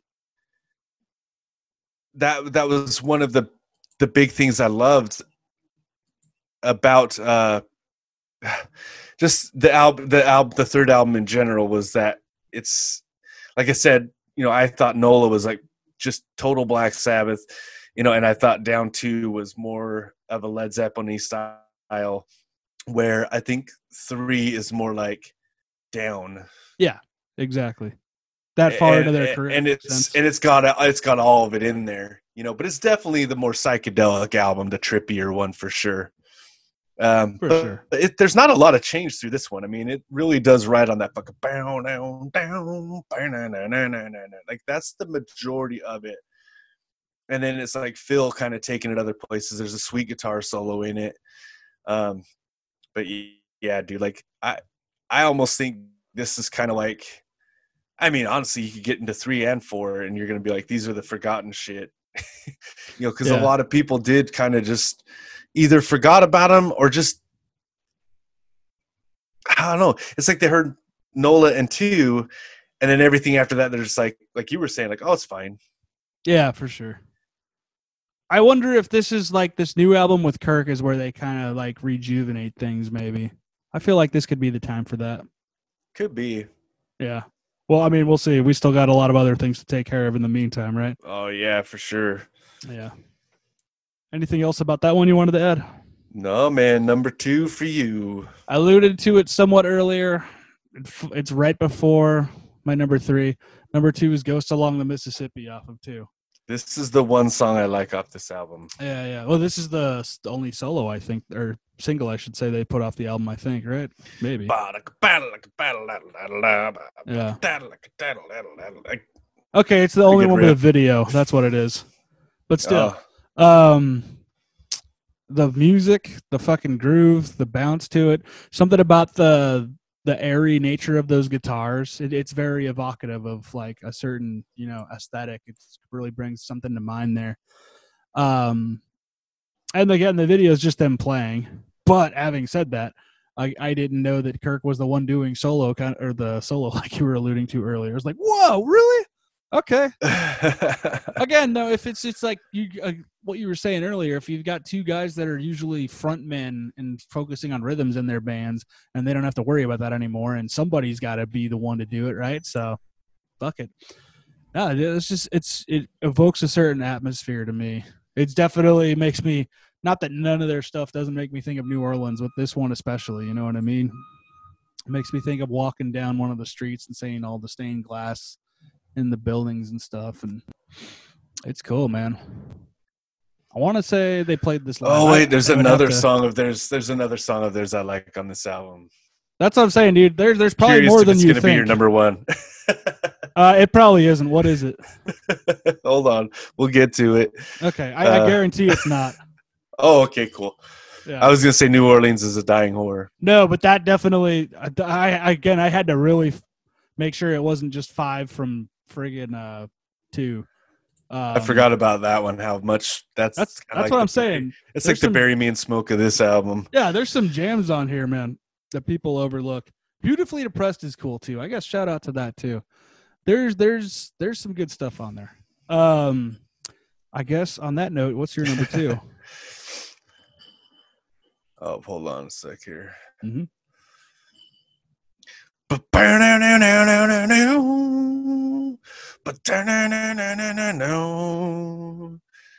Fucking oh dude, hail the leaf. mm-hmm. I've just oh man, so I just smoke like oh dude, it's so sick. It's got the little bong lead in the middle of it. Yeah, the water yeah. bubbling and shit. Yeah, But just the fucking bow, bow, bow, bow, bow, bow. Like, oh my god, dude, it's such a fucking cool riff. It's a little more like uh, the crowbar hardcore mm-hmm. kind of style to it, dude. Like, you know, and it's yes, I used to smoke tons of fucking weed. I just don't now because I can't hang. Not a health issue or anything like that.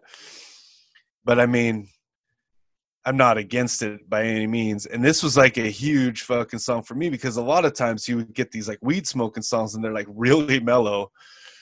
And this one was like, okay, this is like one of the heavier songs on this album. Mm-hmm. You know, and it's like fucking I don't know, like I just I always loved how the guitars sounded.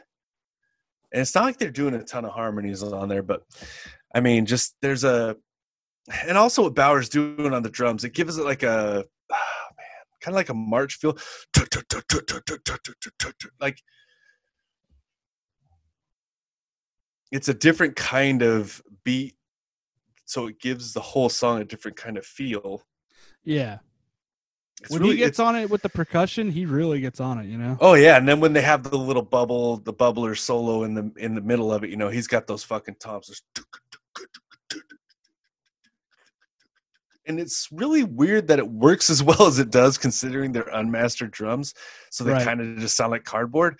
But Mhm. like, it's I don't know. I I've loved this song like since it fucking came out, man. Like, ah, well, fuck. I mean, this whole album, I, like trying to pick.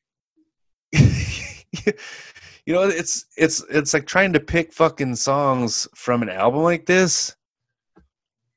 You know, it's like really difficult Yeah, I feel that. I don't know. I, I it's like trying to pick shit off of Master Puppets. You know what I mean? Like it's like, oh well, fine. Guess I'll just pick fucking three for the day because you could just depend on when you wake up. But but no, I mean the the the three I have from this album are all. I mean, they're all my top three off this album for pretty much ever. It's a solid album for a reason. It's as revered as it is for a reason. Oh yeah. And now we're on to number number one. Yes, indeed. All right, so yeah, I don't think a lot of people would think of this fucking song at all. All right, this one, go. this one's called "Where I'm Going" from number two. What the fuck? Yeah, Okay, I'm gonna have to listen to this. Uh, again, 17 year old Dave was a very troubled Dave. Um, and this kind of it goes kind of hand in hand with "Learn from My Mistake," actually, where it's just he's, he's like telling you, the fucking banjo, dude? Yep. "Oh yeah." The downtrodden banjo song, dude. If I listen to a down song, it's usually this these days. It's a banjo and a acoustic guitar, I think. It literally just sounds like, You like picked some- one with no drums. yep, or bass. Yeah. Yeah, again, it's it's the where where I was in my time in life and how I you know kind of related to the vibe of this song and what was going on. I don't even know the lyrics off the top of my head, but you can kind of pick up a certain tone off of what he's saying. You know, it's so weird, dude. Yeah. Fuck it, It's- man. Like, it's a downer, man. I mean, I don't know. That's Yeah. probably one I would never have listened to just because I'm not a big fan of the banjo. But, yeah. Again, it's a personal connection thing. I think. Right. Yeah. And then I mean, right after that, you have okay. So here's the thing: if it was, if I was really being me, I would have picked the the Doob interlude right after that. But that's an interlude; it's an instrumental; it doesn't count. But like that one is chill as fuck, dude. That's that's one I wish I could have on repeat. And then it goes into New Orleans as a dying whore. That's the other thing about this album. See, I don't is- mind that, but I prefer probably something like Jail. Yeah, yeah, for sure. I, you know what I mean? Like that's that. But that Jail's more- like a full song. I mean, yeah, I, I mean, so for as far as interludes, I guess "Pray for the Locust" would be like that's an interlude. the one for me, dude. Because Yeah, like yeah. that one's, it's like hyper majestic sounding. Yeah. you know and i don't even think they have one on the third album i think it's all fucking like full fucking songs oh wait no there's uh, his majesty the desert Okay.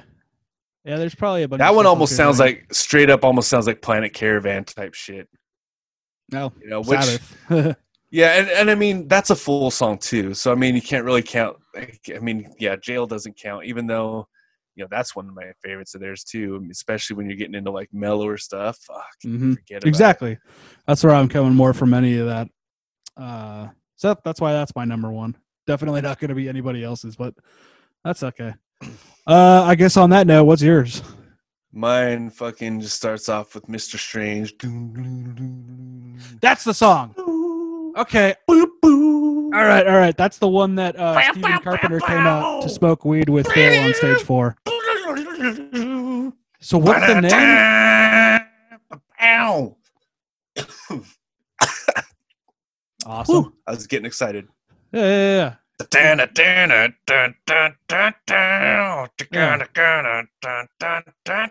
Like, oh, fucking Eyes of the South, dude. Okay, that's damn. the one. And I just said, God damn it. And that's the one where Phil starts with, God damn. Mhm. da-da, And everything kicks in. Bower with that perfect fucking cut time fucking beat, dude. Like, Yeah. Jesus Christ. Oh, I fucking love it. I'm not a big blues dude either. hmm I don't know if I've ever said that on the show. I'm not very into like, not su like, like obviously blues based stuff is fine, like duh. But I mean like straight up just like bluesy type shit. hmm I'm not really that into it. Like, I would say over on the whole, I'd probably lean more towards the classical si- side hmm than the blues side. Okay. where I don't know this shit just that fucking like and again it's that playing behind that beat that little wow wow like it's just behind the beat so it has a like certain flow that really is kind of synonymous with all of these bands and especially this one because they're all there Yeah, for sure. you know. But like fucking, the fucking part was like bow bow bow bow bow bow down down down down. It it has this backbeat. Like the guitars sound fucking heavy. Eh, Probably a little more gain. I've noticed like on Bury Me in Smoke and some of the other songs, like they do, it's like, oh, we're gonna change the amps. yeah. yeah versus something like sure. Stone the Crow, where it has you know a little bit of distortion. But yeah, Mm-hmm. then it has this part in the middle where it's got the fucking ba-na-na, ba-na-na, ba-na-na, ba-na-na. you know, and Phil's got the fucking I don't know what he says, but it it sounds like a what do you call it? Like like he's he's he's begging or something, and it's got a Yeah. little bit of uh it's got a little bit of um, a it's not not trauma, but it's he's he's really fucking conveying whatever he's feeling right there. Is remorse the right term? I'm th- I'm playing it back in my head right now. You know remorse what I mean? might remorse might be. I, he just really sounds like he's going through something like pretty intense, you know. And yeah. I think you were closer You know, with the begging thing, or, or pleading he's- even. he's got this these harmonies going, and then it's just like Bower's, boom, and like that shit's over, and then it's fucking like, and it goes into an even fucking heavier riff, less bluesy, Yeah. and I mean, I think they just write it out from there. That sounds you know, they change it a little bit, you know, like change up. It's got a huge fade out on it, man. I mean, the 514 runtime or five, you know, it's it's five plus minutes. The runtime on this one's very, very deceiving because Mhm. it's got a huge intro on it and a really big outro. yeah. But like, that's the other part. That fucking intro with just Todd fucking, you know, hitting that fucking bass line. And he's, I mean, it's just the same note as far as I know. Like just the whole time, you know, and, you know, you got fucking, I believe it's fucking uh Kirk playing the little, the little solo things. And then Pepper comes in with the fucking "Gada, gada, dun, dun, dun, dun," like, and even that like fades in. So like this Right. whole thing. In fact, I'm gonna check it right now, see when exactly it kicks in here with the drums. hmm Uh, You know, so say is you know Phil what that- finishes goddamn at 139, oh man, okay. and then that fucking little interlude thing ends at at 349. God damn. So there's only really like two minutes of fucking verse and chorus stuff. you know, like That's interesting. but that's what's so cool about it is like it is like a short song you know and they just made it into a long song by putting this kick-ass intro on it and a fucking kick-ass outro on it and, and it's it's something you want to hear over and over and over. Hmm uh you know there's just certain beats there's certain riffs there's certain songs there's certain melody lines that you just never get sick of. Yeah. A- and and you know we'll get into it when we get into an isis episode. I mean as far as like beats and like rhythms and stuff like that, that i could literally listen to for hours. And and actually still hope that they're not going to end. Yeah, for sure. You know, You know, so what's funny is I, I always thought that intro thing kind of reminded me at the very least of ZZ Top. You know what I mean? It's it's got that vibe. Yeah, Exactly. Do, do, do, do, do, do. Yeah. Was that La Grange? Yep. bam, bam, Yep. Yeah, dude. It Exactly. kind of is like that. Yep. Dude, if Phil was doing anything at the start of it, it would totally be La Grange. Mhm. Yeah. but this this is the main song. When I hear this intro, this is where I see those scenes from fucking True Detective when they're like driving to the places yeah. and it's not sure. showing them. You know, it's not, it's it's not on them. It's like on the landscape Yeah. as they're driving by. You know, these big open areas of water and trees and swamp and yeah. Aerial this is- shots. yeah, aerial shots and all of that stuff. That's to me that would be like a perfect video for Eyes of the South. hmm You know, and I I think he says it's, it's a small sense of pride. And then he says something like, Good Lord, the South is blind, hmm but she gives me so much suffering with my pain, or something like that. Like, I'm not a fucking South dude. I'm not a fucking close to fucking, you know, I'm more like fucking city person, less of a country person. hmm You know, I'm not a fucking redneck, whether you see that as a good term or a bad term. I'm not really that style. But for some reason, man, like I said, like I fucking love this band. I love this fucking song. It almost makes me proud of the South. you know what I'm saying? You see what you did down? Oh, what the fuck, Phil? Like, you know, but yeah, like this, it almost is like that. Like, it's so fucking cool. Maybe that's part of it. Like, I've always thought how cool it was that that the South, as just an entity unto its own, you know, took on the North and lost, you know, and fully surrendered, and they're still just all about it. Yeah. Like, they still don't give a fuck That is true. you know like they're still very very proud of where they're from and who they are and you know it, it for everything i've heard man from people that are from there it is a completely like just it's just culturally it, it's every bit as culturally dif- different from the north as the east is from the west Yeah, I was gonna say because on the West we just don't give a fuck about anything, dude. the west coast is pretty laid back i mean in, unless Yeah. you've been to both coasts man you won't understand that but fuck man go out to fucking just go to the other side of the mississippi you'll see a whole different type of fucking feel to life Oh yeah, and you know what's funny is I heard a podcast where these people that moved out to L.A. to quote unquote make it or whatever, um, we're we're all talking amongst each other and they're all from you know New Jersey, Pennsylvania, whatever, and they're talking about and uh, upstate New York, and they're all talking amongst themselves about what schools they went to, and they go, you know what's weird? People on the West Coast don't give a fuck about what school you went to. So conversely, as someone what, are we talking here- high schools or no, like I'm sorry, uh, like colleges. It's like because that's the whole thing. Oh, I Oh. went to blah blah blah, and they're all talking. Yeah, nobody gives a fuck about what. Okay, so nobody gives a fuck about what college you went to. So conversely, as somebody that grew up here, I'm like, what? That is something people give a fuck about.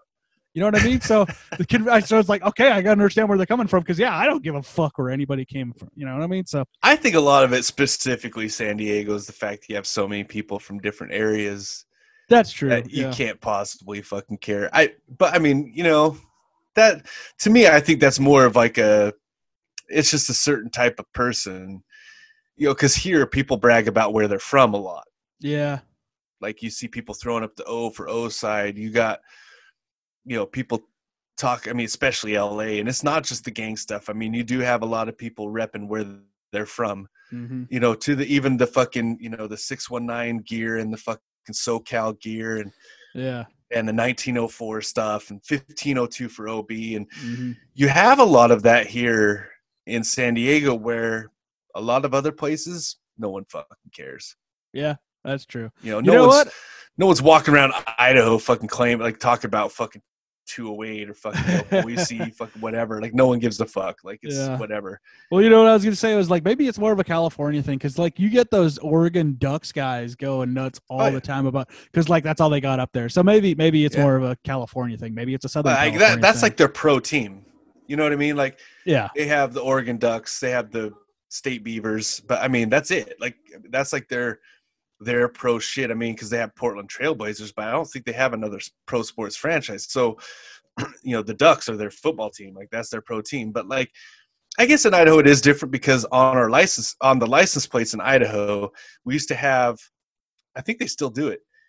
It's like they have the county really. so it's like a number and then a letter because there's like you know eight different you know counties that start with the letter b so you know it's like 1b 2b 3b all the way up to 7b 8b and that sort of thing Huh. Um, Interesting. and so when you're driving through fucking town like you can literally if you know if you know what they are and my dad was a cop so i mean i had he had a fucking sign up like on our cupboards that had a list of like all the counties and like what their license plate county code was and it's like you get a lot of shit where it's like oh you know like somebody does something stupid and you're just like oh it's a 1j driver Nice. you know what i mean it's a lot of that kind of shit Off the top of your head, do you remember how many counties there were? Oh fuck, I don't know. I mean, I know like there was only like three J ones, but there was like eight or nine fucking B ones. Hmm, And I think there's like three or four A's. I mean, there was quite a few. There's a lot more counties there than here. The counties here are huge. yeah, yeah. You know, like I mean, they're they're massive. But I mean, here it's like, you know, you get people talk about like I'll never go to Escondido for nothing. Like that's fucking ghetto out there. Mhm. Or you know, City Heights down in San Diego stuff like that. Oh, fucking, that's where all the fucking whatever and you know El shit like that. Cajon, fucking El Cajon, yeah, East County. There's people in is in you know over on the coast. Like I'm never going to East County. It's where all the Mhm. Hicks are. You, so you get a lot of that too here, and then you get a lot of that like in Idaho too. It's like all these. Yeah, It's just it's just these fucking people in this county or this kind of driver or they're all pregnant or they're all Yeah. whatever. You know what I mean? Like, Everybody, every place has their own thing. I know, I know. Oh, yeah, every everybody in uh, Bakersfield even looks out down on a place called Oildale specifically. I kind of want to go there one day just to see. You know what I mean? Like, just to. What's so bad? I'm just, I'm curious. You know what I mean? Like, it's fun. I mean, yeah, everybody, everybody, every somewhere has somebody to talk shit about. Like that's just yeah, you know, that's just life, dude. Like somebody's always the Yeah. redheaded stepchild of the of the bunch. Oh yeah, dude. So you get down to like fucking, you know, the South, and I've don't, you know, I had a few friends that were from down south, and it's it's such a different fucking thing. Like it's it Mhm. It almost seems foreign to me because it's like wow, like that's it. It really is like I almost want to say it's a little more culturally different than some of the other places. Because goddamn, you think you're fucking country in Kansas, dude? Oh yeah, You know, go to fucking go to like Mississippi or fucking even Alabama, dude. Alabama, like fuck. Anything between Disney World and New, uh, New Orleans, which is a drive I did one time. Right. That's Oh, a wow. good eye opener. Yeah. Damn, that's a rough drive, dude. Yes. So this has been Cultural Exchange Hour with David and Jason. oh yeah, because I'm so culturally, I have so much cultural knowledge. I mean, I only have so much too. This is this, it's our it's our unique perspective. You know what I mean? Oh It's a yeah, nice for little, sure, it's a nice dude. little Like, segue thing. Um, fucking let us know what your favorite down stuff is. Are you somebody that prefers three over the others? Are you somebody because we didn't even talk about it that much? Are you somebody that prefers the EPs over everything else? Let us know, man. dude, are you someone that prefers down to all of their regular bands? Yeah, yeah, for sure. Hit us up, man. We always like getting more insight. We love talking to you guys. Thanks for everybody that's reached out so far. We've met a lot of nice folks over Twitter, uh, Instagram, reaching out. Like fucking, we like talking to you guys. It's good. Thanks for listening, and we like talking to you. Shout out you guys. Hell yeah. Uh, on that note, as always, like, rate, review, and subscribe. Hit me up at Yes It Is I David on literally everything. A lot of people are reaching out on Twitch now, which I'm stoked about. Um, nice. yeah.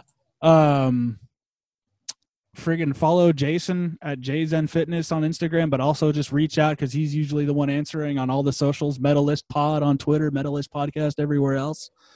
Uh anything we need to add before the episode's over? No, I'm kind of curious when we'll get back to recording in person. Yeah, me too. I mean, Yeah, it's that'll be definitely nice. better. I mean, because I know like the, you know, the sound quality has been kind of weird. You don't have the regular mic that we have at my Mhm. house. Um, so yeah, it's a little different. We're not on separate channels, so I can't really do a whole lot with it. So I'm really kind of looking forward to being able to get back to where we can do this shit like in person. Plus, I mean, that's the other thing. So I don't. Maybe people don't. I mean, I guess no one would know this, but I don't have a camera on my computer, yeah. so we can't see each other, hmm and it's it's kind of weird. Uh, uh, but yeah, you know, definitely fucking hit us up on socials, man. We have been getting a little bit more. What do you call it? Like uh, what do you call that? Uh, fuck, man. Engagement Yeah, there you go. you know, which is cool, man. And I mean, yeah, you know, yeah, I mean, we'll get back to every comment, every fucking message, whatever. It's just sometimes I'm just not in the mood to be on social media because I don't fucking Because we're human. to. Yeah. well, yeah, yeah, for sure. So anyway, that's a Yeah. that's about it. Like we're looking forward to getting all this fucking shit behind Mm-hmm. us, and we can go back to fucking somewhat normal. yeah. I'm looking forward to shows again, but that's gonna be way further down the That's yeah, that's gonna be a while off, but you Yeah. know. Misery Signals was talking about Furnace Fiesta yesterday in a hypothetical sense, as in they're aware it might not happen. So Oh yeah, for sure. we'll see. It's Until then, bummer. folks, thanks again for joining us. Thanks again for reaching out to us. We look forward to hearing from you again soon. Until then, eat your veggies. Fuck your prayers. See you then. Later.